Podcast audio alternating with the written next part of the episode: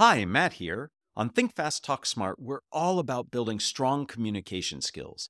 Building this strength requires that we're informed about what's going on in the world today. That's why I want to share a podcast I think you'll really enjoy. Make Me Smart, a podcast from Marketplace, makes it so easy to stay in the know. With short daily episodes about the latest in business, tech, and the economy, hosts Kai Ryssdal and Kimberly Adams untangle the headlines and help today make sense. Listen to Make Me Smart wherever you get your podcasts. The biggest fight, or should I say negotiation, my wife and I have ever had was over toothpaste. You see, my wife is a roller and I'm a squeezer. And nothing upsets a roller more than a squeezer. To this day, after 20 years of marriage, we still have two tubes of toothpaste. Welcome to Think Fast, Talk Smart, the podcast. Negotiation plays an important role in our daily lives. You might be striving to get an increase in your salary, support for a project, less screen time for your kids, or more quality time with your romantic partner. Becoming a better negotiator can help you and the people you interact with. Today, I am so excited to be joined by Maggie Neale, the Adams Distinguished Professor of Management Emerita at the GSB. Additionally, along with Thomas Lys, Maggie is the co author of the book Getting More of What You Want. Her research focuses on negotiation and team performance. Welcome, Maggie. Thanks so much for being here. Thanks, Matt. It's a pleasure. Yep, you are well known for your keen insights, your engaging teaching style, and humorous storytelling, and along with your love of horses. So excited to have you here. Uh, I'd like to get started. Uh, I know you have a particular way of looking at negotiation. How do you define negotiation, and what do you see as the definition of a successful negotiation? Well, too many of us approach a negotiation as a battle. And that battle is characterized by I'm going to try to get stuff from you, and I'm going to try to keep you from getting my stuff. And if that's how you think about negotiation, you're already in an uphill climb because what that perspective does is it frames how you interact and evaluate your counterpart and yourself. You're going to evaluate your counterpart through that screen of battle. And so, what I suggest is rather than thinking about your counterpart as your enemy, think about negotiation as collaborative problem solving. Collaborative problem solving has three dimensions. The first is that I, as the protagonist negotiator, am better off. Better off than my alternatives, better off than my status quo, better off than had I not negotiated. Now, that may sound like a low bar because what reasonable person is going to negotiate to be worse off? That's true. Except we all have. You know, each of us have been in negotiations multiple times, probably, where we knew at the moment, the second before we said yes, we should walk away. But we said yes anyway because we privileged agreement over the quality of deal. So that's number one is I, as the protagonist, need to be made better off. But number two, there's no command and control in negotiation. I cannot force you to say yes. All that I can do is present proposals to you where you think it's in your interest to say yes. And we agree on a common course of action. So that means I need to understand who you are what your interests are, your preferences, your motivations, what your challenges are. And I need to be able to answer the question why would you say yes to my proposal? Because if I don't have the answer to that question, I'm not ready to negotiate. So the second part is really about reconnaissance and reflection into who you're negotiating with. Absolutely. And the third point is that when I present a proposal to you, I'm going to present that proposal as a solution to a problem that you have. Ah.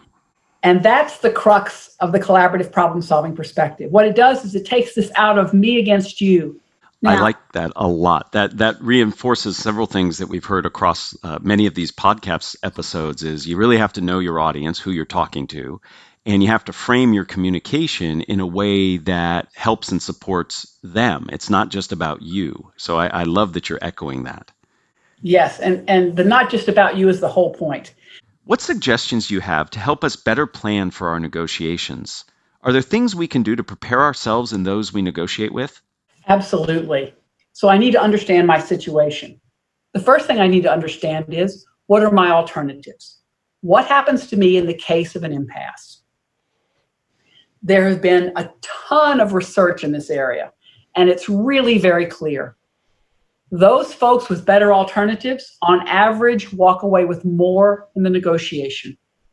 And the reason they do that is because they're more willing to walk away. So let's say I have a really good alternative. It makes it easier for me to walk away. So if you want an outcome, a negotiated outcome with me, you've got to actually pay me to stay and engage with you. But my alternatives are outside the negotiation, but they have a huge impact on how I behave because they affect the second parameter, which is my reservation price. My reservation price, it's the tipping point in a negotiation.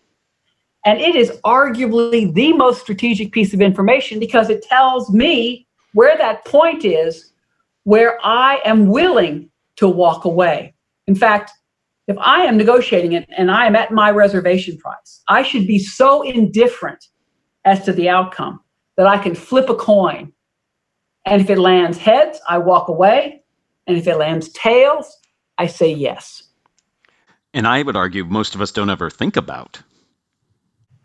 You know, most people don't. And even people who do, oftentimes don't have the discipline to be able to honor that reservation price because they value getting a yes over the quality of the deal. Hmm.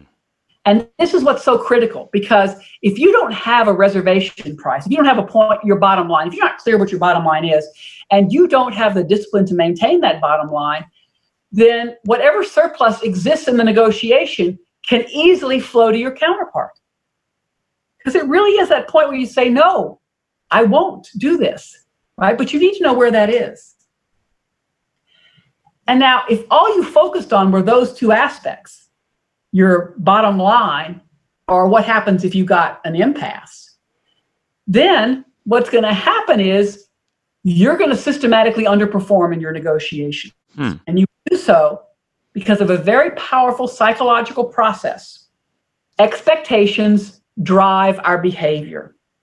So if my expectations about what I can get in this negotiation are centered on my bottom line or what happens to me if I get an impasse, if that's where my mind is, that's where I will end up. So I must leverage up my expectations. I must think about an aspiration. An aspiration is an assessment. And that, that doesn't mean I look at them and say, oh, if things went really well, the perfect world, I would get all of this. No. What I say is, here's my situation. Here's my skills and ability. Here's my counterpart. Here's their situation.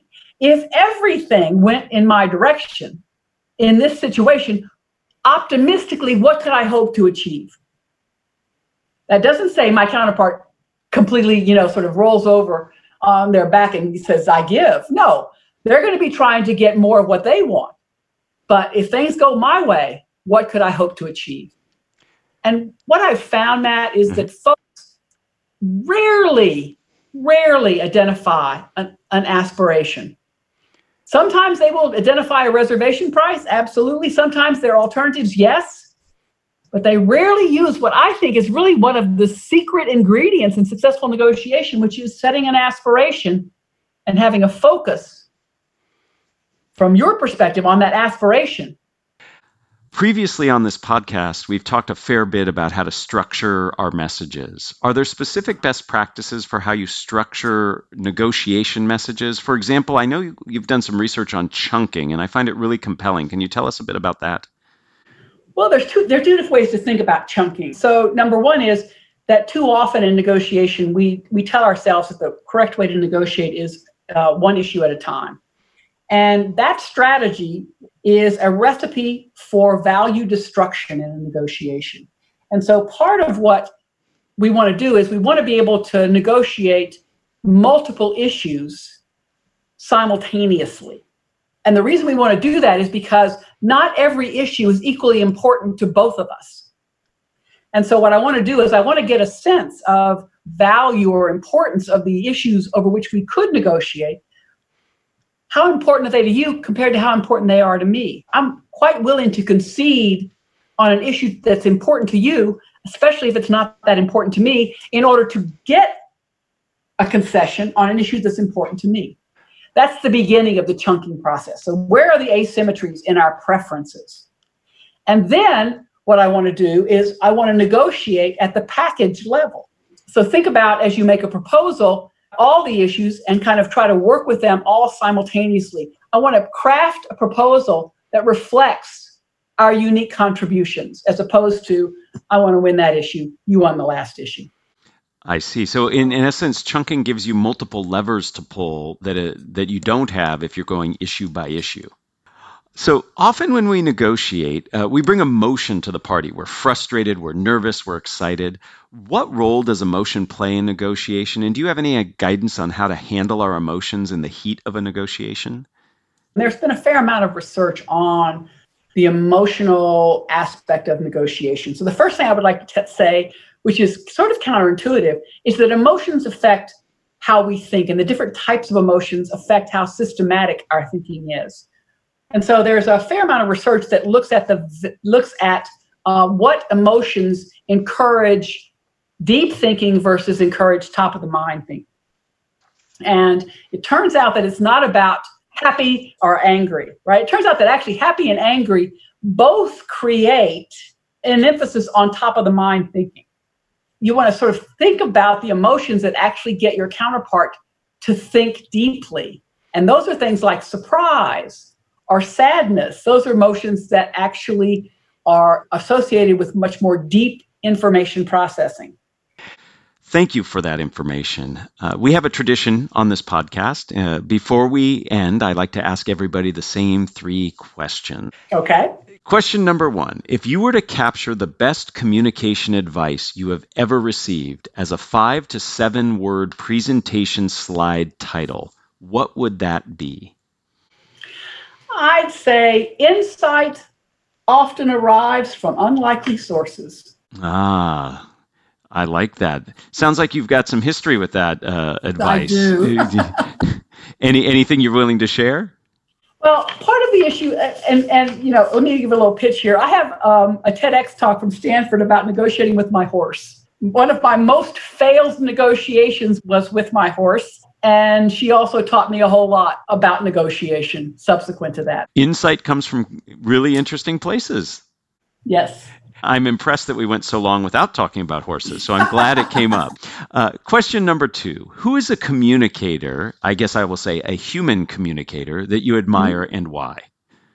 So I'm going to give you two because one of them is historic and one of them is current. That Tony Fauci has is an amazing communicator and has to manage such a tightrope, communicate to multiple and competing audiences simultaneously. I am just in awe of his ability. That's number one.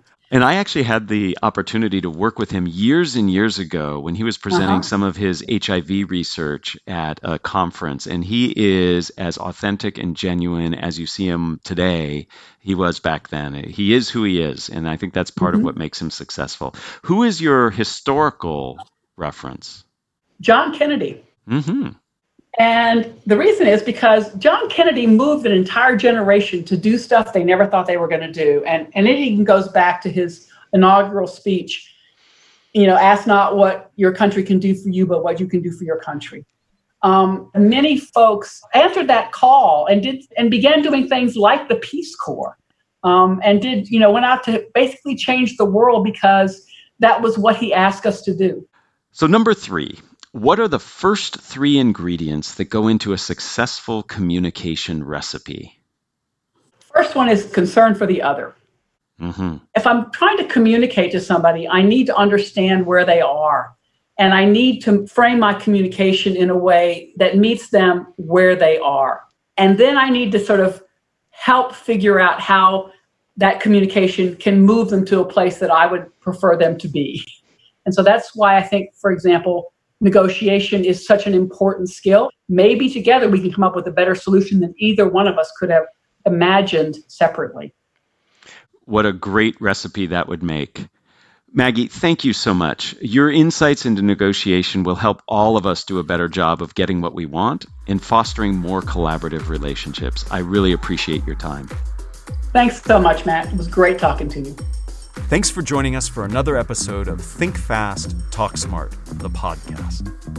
Produced by Stanford University's Graduate School of Business. For more information and episodes, visit gsb.stanford.edu or subscribe to our show wherever you get your podcasts.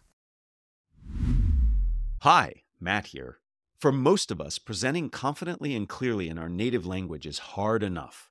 But communicating in another language is marked by unique challenges and opportunities for growth. I am super excited to share our new ELL, English Language Learning webpage at fastersmarter.io slash ELL.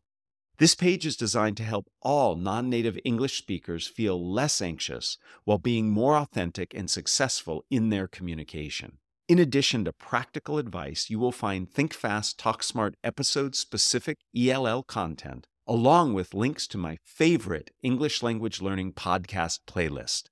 Please check out fastersmarter.io slash ELL.